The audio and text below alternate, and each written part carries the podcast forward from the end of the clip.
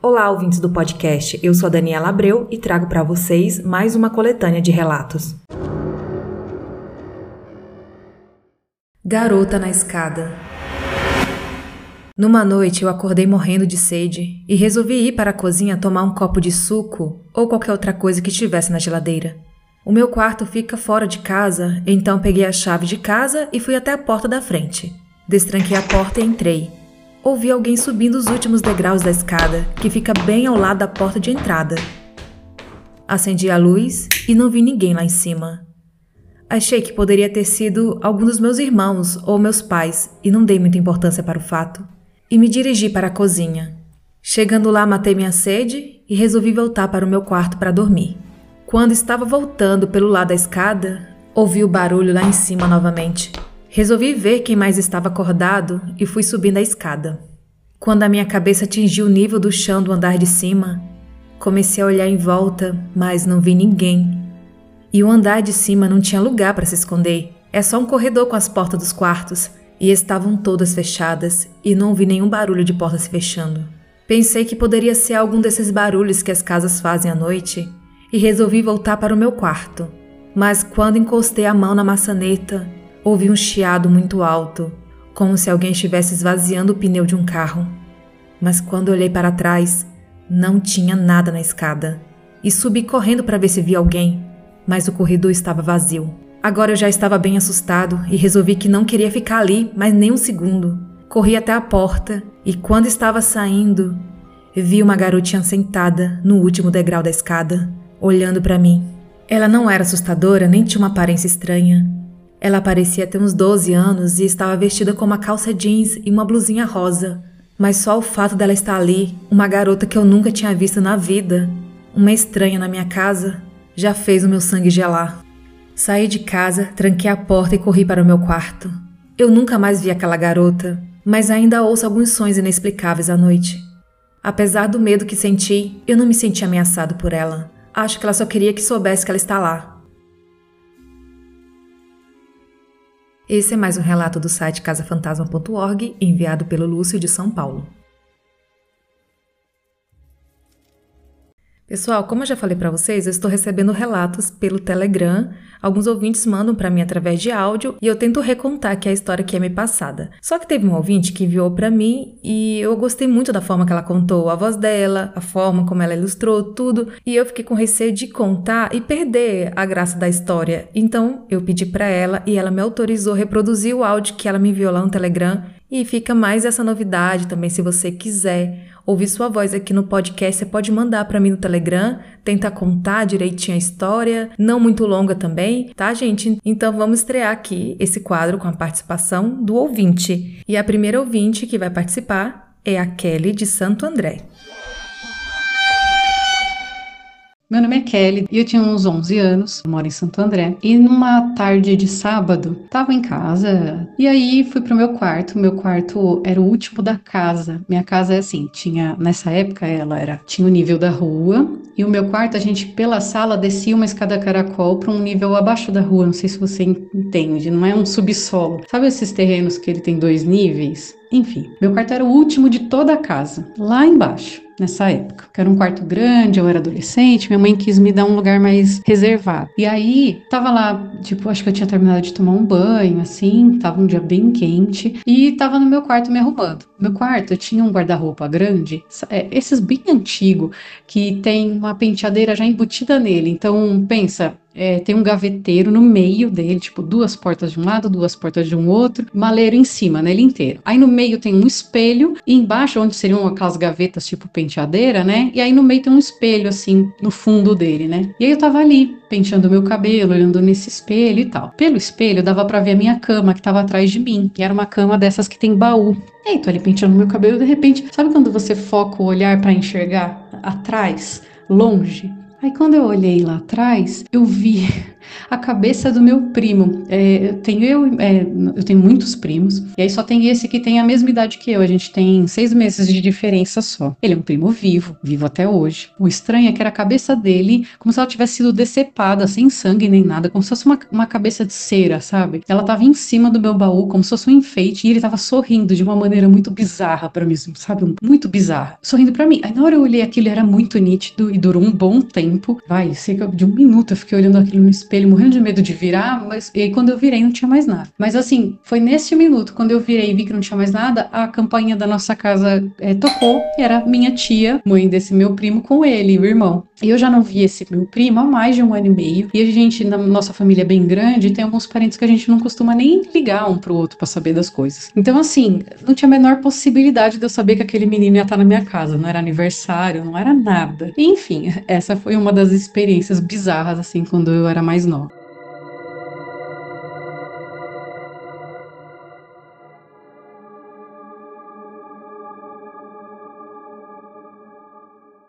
A figura desconhecida. Desde pequena eu vejo espírito e, acredite ou não, até mesmo demônio. Sempre tive sensações estranhas e já fazia um tempo que não via nada, até alguns meses atrás. Como de costume, eu estava no meu quarto fazendo exercícios, até então estava tudo bem, mas do nada comecei a sentir uma presença indesejada e de repente fechei os olhos. Já fazia um tempo que me sentia observada Vi uma figura escura de cabelos longos, como se fosse uma bruxa, e um medo inexplicável invadiu meu corpo. Para contextualizar, em meu quarto, no lugar de uma porta, tem uma cortina, e foi nela que vi uma sombra. Quando olhei, vi a sombra sumir em uma direção que era impossível, já que dava direto para a parede da cozinha, e isso me assustou bastante. Levantei rapidamente em completo espanto e voei para a sala à procura da minha irmã, que estava com o namorado dela. Perguntei a ela se tinha ido ao quarto ou até mesmo se o seu namorado tinha ido lá, e ela me respondeu que não, que esteve ali o tempo todo. Nesse momento, eu já estava me tremendo toda. Não é a primeira vez que vejo essa figura em meu quarto, e teve mais outra vez, e vou contar agora. Eu tenho o costume de ficar jogada no chão assistindo vídeos, é preciso explicar como eu estava para vocês de casa entenderem. O guarda-roupa estava no meu lado esquerdo e a cama no lado direito. Bom, estava eu rindo divertida com algum vídeo aleatório quando de repente vejo no pé da cama uma cabeça me olhando. Então, imagina você deitada, bastante distraída e de repente vê algo assim. Eu arregalei os olhos em total espanto e continuei ali, como se nada tivesse acontecido. O estranho era que dava para ver essa coisa baixada me olhando e era horrível. Voltei a assistir os vídeos e fiquei com essa imagem na mente. Bom, esse foi o meu relato espero que tenham gostado. Tenho outras histórias como essa, e uma bastante intrigante, a qual envolve uma foto do tempo da Grécia e a minha primeira e única paralisia do sono. Esse relato foi enviado pela Cíntia de Goiânia. E no próximo relato, Cintia, eu contarei esse seu relato da Grécia. Gente, coincidência, eu acabei de editar o relato da Kelly, que falou da cabeça do primo, e eu peguei esse relato, eu fui ver agora que fala também da mesma coisa, numa coisa parecida. Coincidência, né? Essas coincidências sobrenaturais.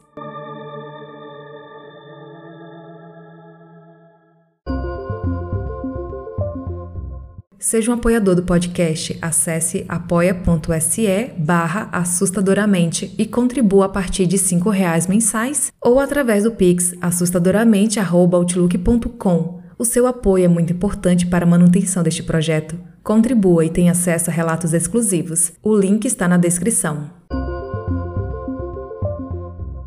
Graça A minha família tem uma ancestral que se chamou Graça que era bem conhecida pelo seu maravilhoso canto e sua incrível beleza.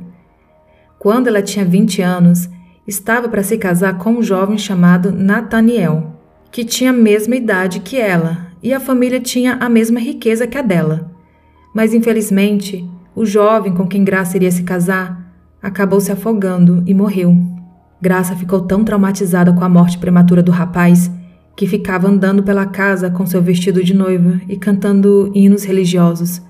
Tinha dias em que ela se sentava na sala de leitura, perto da janela, e ficava olhando lá fora, enrolando seus negros cabelos nos dedos, como se estivesse esperando Nathaniel chegar. Graça sofreu algum tipo de trauma psicológico e começou a se afastar das pessoas e passou a não falar com mais ninguém, exceto com as crianças que moravam em volta da casa e uma das empregadas, a Elisa. Ela chegou a um ponto que se recusava a ver amigos ou parentes distantes, ou qualquer um que não fosse da família. Um dia, quando ela tinha 23 anos, ela subiu ao quarto dela e nunca mais saiu. Quando Elisa entrou para ver qual era o problema, ela soltou um grito que atravessou a casa inteira e que até quem estava fora da casa pôde ouvir. Graça tinha quebrado o espelho que ficava em sua penteadeira e, com um dos cacos de vidro, cortou seus pulsos. Ela estava deitada no chão, em cima de uma poça de sangue que saía dos seus pulsos, com seus olhos verdes abertos e fixos nos cortes dos seus braços um pouco acima dos cortes um pulso na forma de estrelas. Quando eu tinha 17 anos, minha avó me levou ao cemitério onde fica o túmulo de graça. Todos os túmulos estavam limpos e arrumados. Achamos o túmulo de graça e fomos dar uma olhada. Claro que, tendo 17 anos, uma garota maravilhosa que estava sentada no chão perto do túmulo chamou minha atenção. Ela estava com seus cabelos negros soltos ao vento e seus olhos eram verdes como esmeraldas. Sorrimos um para o outro. Ela tapou a boca com uma mão para tossir e com a outra pegou um lenço na bolsa que estava ao seu lado. Quando ela fez isso, eu pude ver cicatrizes no seu pulso. Eu senti pena dela, pois provavelmente tinha tentado cometer suicídio. Mas a pena foi rapidamente substituída por medo e por um arrepio que subiu a minha coluna quando eu vi no seu braço acima das cicatrizes do pulso, tinha mais algumas cicatrizes na forma de estrelas. Esse relato está lá no site casafantasma.org e foi enviado pelo Fernando Henrique de Ribeirão Preto, São Paulo.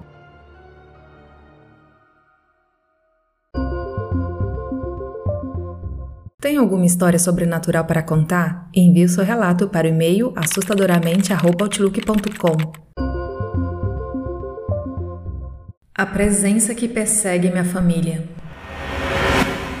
Eu tinha 11 anos em 2005 e aconteceu algo que me marcou e que até hoje não esqueço. Importante informar que a minha casa foi meu pai que comprou o lote e ele mesmo que construiu. Então o problema não é com a casa. Era um sábado e eu e minha irmã tínhamos passado o dia inteiro jogando videogame. E até aí nada fora do comum. Quando chegou a noite, fomos dormir e eu e minha irmã dividimos o mesmo quarto, que ficava no final de um corredor. E no meio desse corredor havia um banheiro e na outra extremidade tinha o um quarto dos meus pais. Eu acordei de madrugada. Não sei a hora porque não olho no relógio de madrugada. Evito olhar por conta de outra experiência que tive. E no momento em que acordei, eu senti um peso muito grande no ar. Não conseguia nem respirar direito e meu único pensamento foi: eu vou para o quarto dos meus pais. Porém, eu tinha que atravessar o corredor para chegar ao quarto deles, e quando eu fazia esse trajeto, já sentia muito medo. E não era à toa, porque quando passei pela porta do banheiro, eu travei na hora que olhei para dentro dele. Tinha um homem muito grande agachado fazendo alguma coisa. Eu não sei o que era. Ele me viu e virou o rosto, creio que achando que eu não o via. Porém, eu estava paralisada e ele virou o rosto em minha direção e nesse momento percebeu que eu via. Ele se levantou e neste momento vi que a parte de cima de seu corpo passava do teto de tão alto que ele era e o clima ficou mais denso. Senti ódio pairando no ar e ele veio correndo em minha direção e a cada passo que ele dava, o chão tremia. Eu conseguia ver meus pais na cama, mas não conseguia falar nem me mexer. Ele parou na minha frente Usava coturno, calça preta, sobretudo preto. Tinha na cintura um chicote de ferro, mas não vi o rosto dele. Ele tentava me bater, só que algo o impedia. Era tipo um escudo transparente, e isso durou uma hora na minha percepção de tempo, já que não tinha olhado as horas. Daí lembrei de orar e pedir para Deus misericórdia, e nesse momento ele parou e saiu correndo. E novamente, cada passo que ele dava, o chão tremia. Aí já caí no chão em frente ao banheiro chorando muito e gritando por meus pais. Eles vieram e me levaram para dormir com eles, achando que era pesadelo de criança. No dia seguinte, contei para eles tudo o que me ocorrera na noite anterior. Minha família é evangélica, só meus pais que não são. Nisso, minha mãe falou com minhas tias e veio duas tias, o pastor da igreja delas e uma obreira orar na minha casa. Quando eles começaram a orar, a porta do meu quarto bateu com força, sem explicação, já que a janela estava fechada. Eles me levaram para fora e oraram. Depois disseram que tinha um demônio da morte na minha casa e, como eu era sensível, conseguia vê-lo. E ele estava com raiva porque não era para eu tê-lo visto. Como disse logo acima, ele me viu e deu de costas, achando que eu não tinha visto, porém, na hora que percebeu que eu via, ele veio até mim. E dormi com meus pais por uns dois meses após isso, e por um tempo as coisas ficaram calmas. Depois piorou. No ano de 2015, minha prima, de 22 anos, morava sozinha em um apartamento no centro de Belo Horizonte, Minas Gerais. Ela tinha um namorado que morava em uma cidade próxima que vinha todos os finais de semana para ficar com ela. Inclusive, ele tinha a chave do apartamento dela. Ele costumava vir todo sábado de manhã e raramente na sexta noite. Então, em uma sexta noite, minha prima chegou do serviço, fez as tarefas de casa, tomou banho e deitou para dormir. Ela estava muito cansada, aí deitou cedo. Foi adormecendo e começou a se sentir mal, uma energia estranha. Aí ela ouviu o barulho de alguém destrancando a porta do apartamento e logo pensou: Ainda bem que meu namorado chegou antes, mesmo sem avisar. Só que ela estava sentindo muito medo e a casa estava toda escura. Ela dormia com as luzes todas apagadas. Ela ouviu alguém abrindo a porta do quarto e ela travou de medo e não conseguia se mexer nem falar. Daí ela percebeu que não era seu namorado. Para piorar, Aquela presença se deitou ao lado dela na cama e a abraçou. Dava para sentir ele respirando fundo no ouvido dela. Ela começou a orar em pensamento e a repreender tudo aquilo. Ela conta que ele se levantou e jogou a coberta com raiva e saiu pela porta. Minha prima finalmente conseguiu se mexer, pois neste exato momento o telefone tocou. E era a mãe dela. Ao atender, a sua mãe perguntou se tudo estava bem pois ela acordou assustada após ter um pesadelo com a minha prima e se ajoelhou e orou e sentiu de ligar para a filha. Depois disso, ela passou a dormir com a luz acesa. Esse relato foi enviado no Telegram pela Camila de Sete Lagoas, Minas Gerais.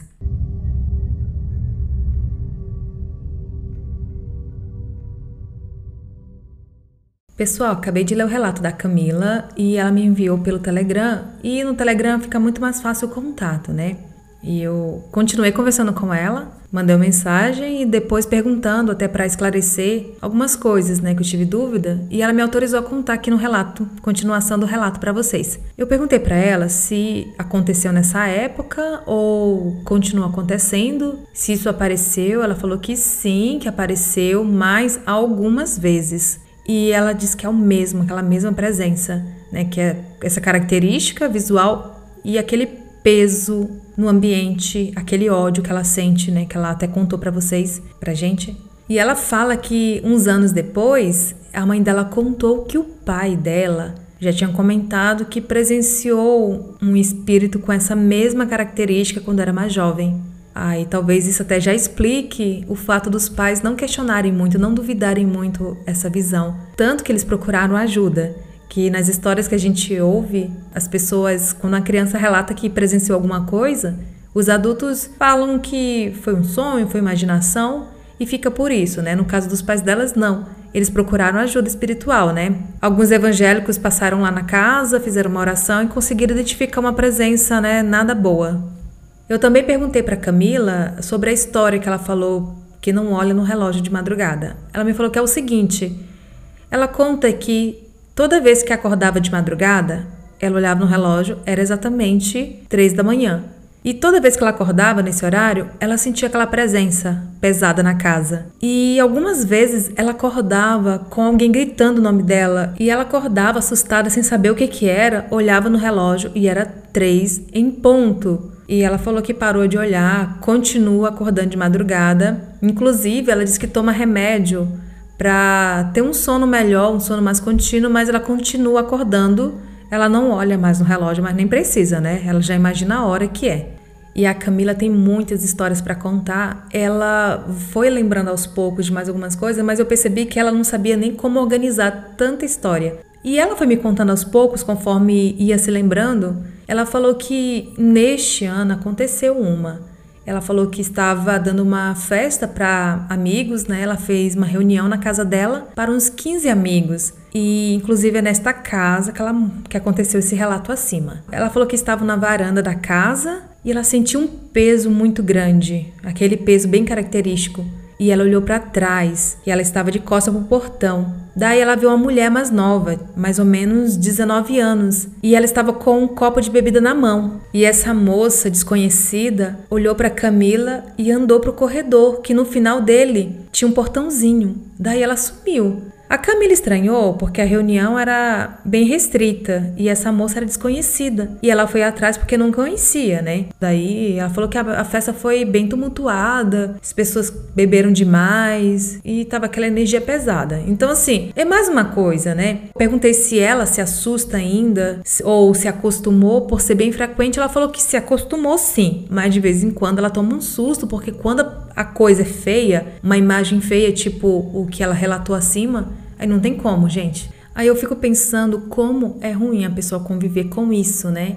Perguntei se ela procurou ajuda espiritual, além dos evangélicos que ajudaram um pouco, né? Mas perguntei se ela procurou espiritismo, umbanda, porque acredito que essas religiões são mais acostumadas a lidar com essas energias mais pesadas. E ela falou que sim, que já procurou os dois mas um problema que acontece é que eles falam que ela tem sensibilidade, que ela tem esse corpo aberto e chamam ela para trabalhar com eles e ela não quer. Eu até perguntei para ela se eles não trabalham de uma forma de fechar o corpo, né? Teve um ouvinte que falou para mim que teve um problema na infância e a mãe dele levou para ela fazer, para ele fechar o corpo e funcionou. E ela falou que eles não ofereceram isso para ela então, da Umbanda, ela disse que sentiu uma energia ruim, ela saiu muito pesada de lá, muito carregada, que ela tem esse dom de sentir energias ruins. No Espiritismo é indiferente, ela não sente nada bom e nada de ruim. Em algumas igrejas é, evangélicas, ela diz que se sente muito mal, ela já tentou se firmar na igreja evangélica, sente muito mal. Então, ela está nesse dilema com as religiões que não ajudam ela.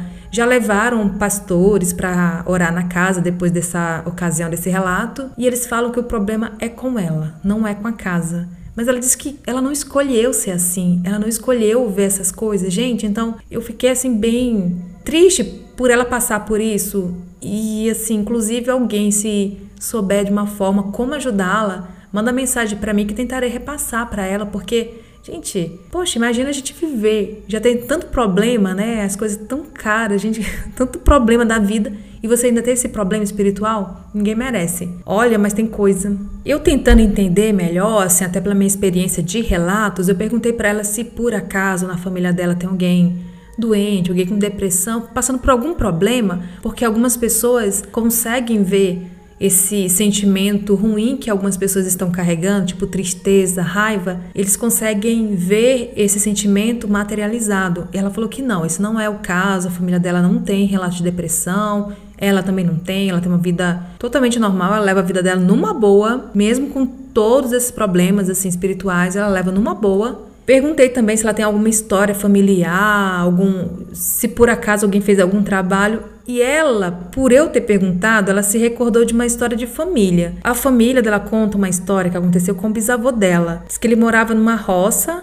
e ele brigou com um homem. Diz que esse homem, ele era muito ruim e batia na mulher, nos filhos. Aí a bisavó dela chamou essa mulher, acolheu essa mulher e as crianças na casa dela, né, para se livrar desse homem abusivo. E disse que essa senhora foi morar na casa dos fundos e na frente morava o bisavô e os avós dela. E o pessoal conta, e a família conta, né, que esse senhor muito ruim achou, né, não gostou nada de terem retirado a esposa dele e foi atrás do bisavô no serviço. E ele trabalhava numa carvoaria. E ele chegou todo agressivo e teve aquela briga.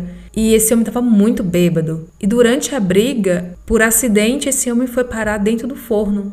E o bisavô dela ainda tentou salvar esse homem, mas ele não quis ajuda.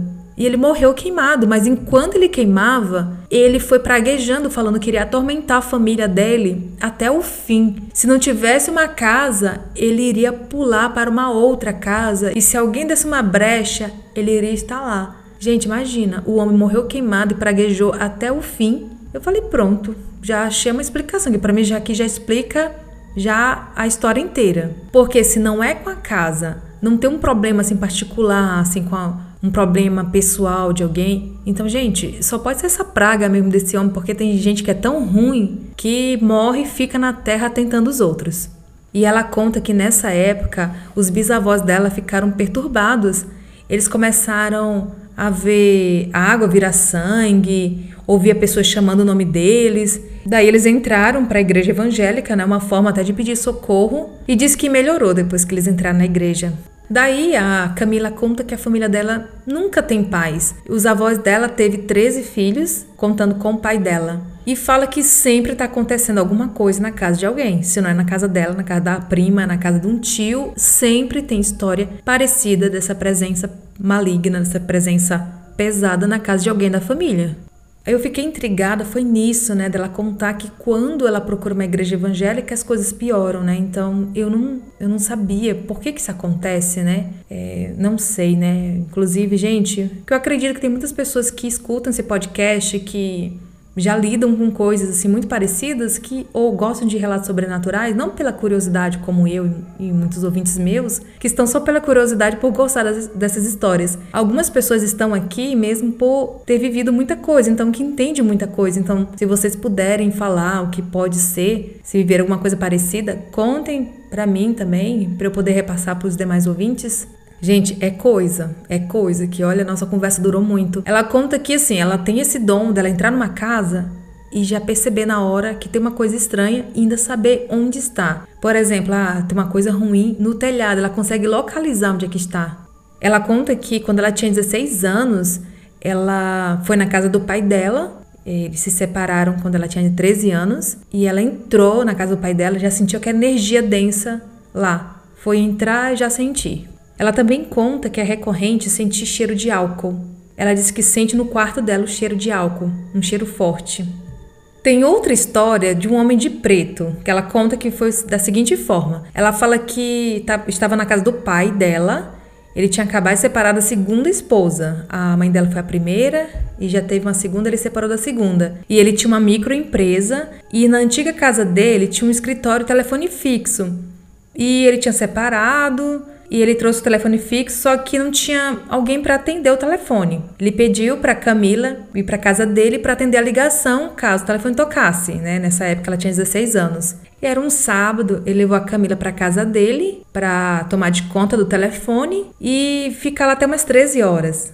Ela disse que na hora que chegou lá, é, eles tomaram café juntos e ele saiu para resolver algumas coisas e mostrou para ela como é que onde é que ficava as coisas da casa, TV no quarto, os móveis, enfim. E disse que na casa dele só tinha TV no quarto, a cama de casal, uma geladeira, fogão, uma mesa na sala que ele tinha se divorciado sem levar nada da casa. Quando ela conta aqui que quando ele separou da mãe dela, ele só saiu com a mala da mão. Ele fez igualmente. É dessas pessoas que não fazem muita questão das coisas. Ela conta que quando ela chegou na casa, ela já começou a sentir medo, aquele medo característico.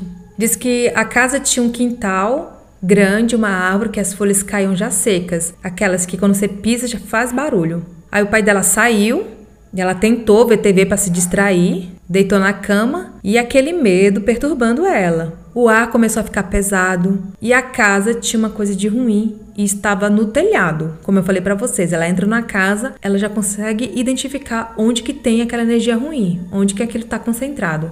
Aí ela pegou uma coberta grossa, levou para a área, forrou o chão e ela se deitou com o rosto virado para a parede, que estava muito claro e ela queria cochilar. E ela estava com muito medo de ficar na cama dele dentro de casa por causa daquela sensação ruim. E ela pensou que lá fora iria aliviar. E nesse momento, ela ouviu alguém entrando pelo portão e pisando nas folhas secas. E nessa hora, ela já sentiu que fosse o homem de preto. Aí ela ficou dura de medo. E aquela famosa sensação de que, que a pessoa tem, né, de ficar quieta e aquilo não vai nem notar a presença dela e ir embora. Só que aquilo veio e se sentou ao lado dela, gente. E começou a apertar a cabeça dela contra o travesseiro. E ela tentava se mexer, gritar e não conseguia. Daí ela começou a orar, né, mentalmente, e expulsar aquilo pelo pensamento. Aí ele tirou as mãos dela e ficou um tempo sentado ao lado. Aí ele se levantou e foi para trás da casa. Aí que ela conseguiu se mexer. Ela continuou deitada, observando tudo ao redor. Ela conseguiu ver ele atrás da casa, de meio corpo, olhando para ela. Ela se levantou devagar e foi andando para fora da casa. Pegou a chave do portão e ela continuava sentindo ele lá, naquele mesmo lugar. Ela foi para a rua, sentou lá e ficou até umas 13 horas, sendo que isso aconteceu umas 10 da manhã. Ela conta que estava com fome, querendo usar banheiro, mas ela não teve coragem de entrar. Ela ligou para o pai e ficou na rua esperando por ele, até ele chegar. E ela sentia que ele estava lá no telhado, que ficava no telhado. Inclusive, ela chegou a vê-lo sentado lá, todo de preto, com um chapéu enorme preto, com umas bolinhas penduradas nas bordas do chapéu. Ela já está acostumada com essas coisas, mas quando é uma coisa intensa assim, ela sente bastante medo. E não é para menos, né, gente? Eu até ter, finalizei nossa conversa falando para ela que eu sinto muito por ela passar por tudo isso. Querendo ou não, né, gente? O podcast é um canal de entretenimento. A maioria das pessoas estão aqui por entretenimento, um passatempo. E eu só falei assim, Mila, sinto muito por você passar por tudo isso. Eu me sinto até mal, assim, essa história nos causasse um certo divertimento, mas, enfim. Eu fico feliz pelo desabafo, que eu acho que isso alivia um pouco o seu problema, né? Você desabafar. Então, gente, esse foi o relato da Camila. E por favor, se alguém puder ajudá-la de alguma forma, pode mandar mensagem para mim aqui no Instagram, no e-mail, no Telegram, que eu ficarei muito feliz de repassar para ela que ela está disposta sim a fazer alguma coisa para melhorar isso. E eu finalizo esse relato dela pedindo para vocês torcerem por ela, mandarem energia positiva e que tudo fique bem, tá, Mila? Tudo vai ficar bem.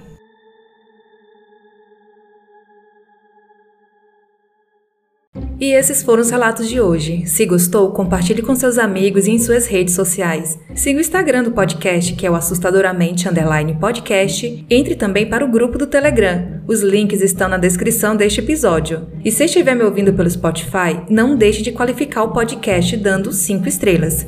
Até a próxima quarta!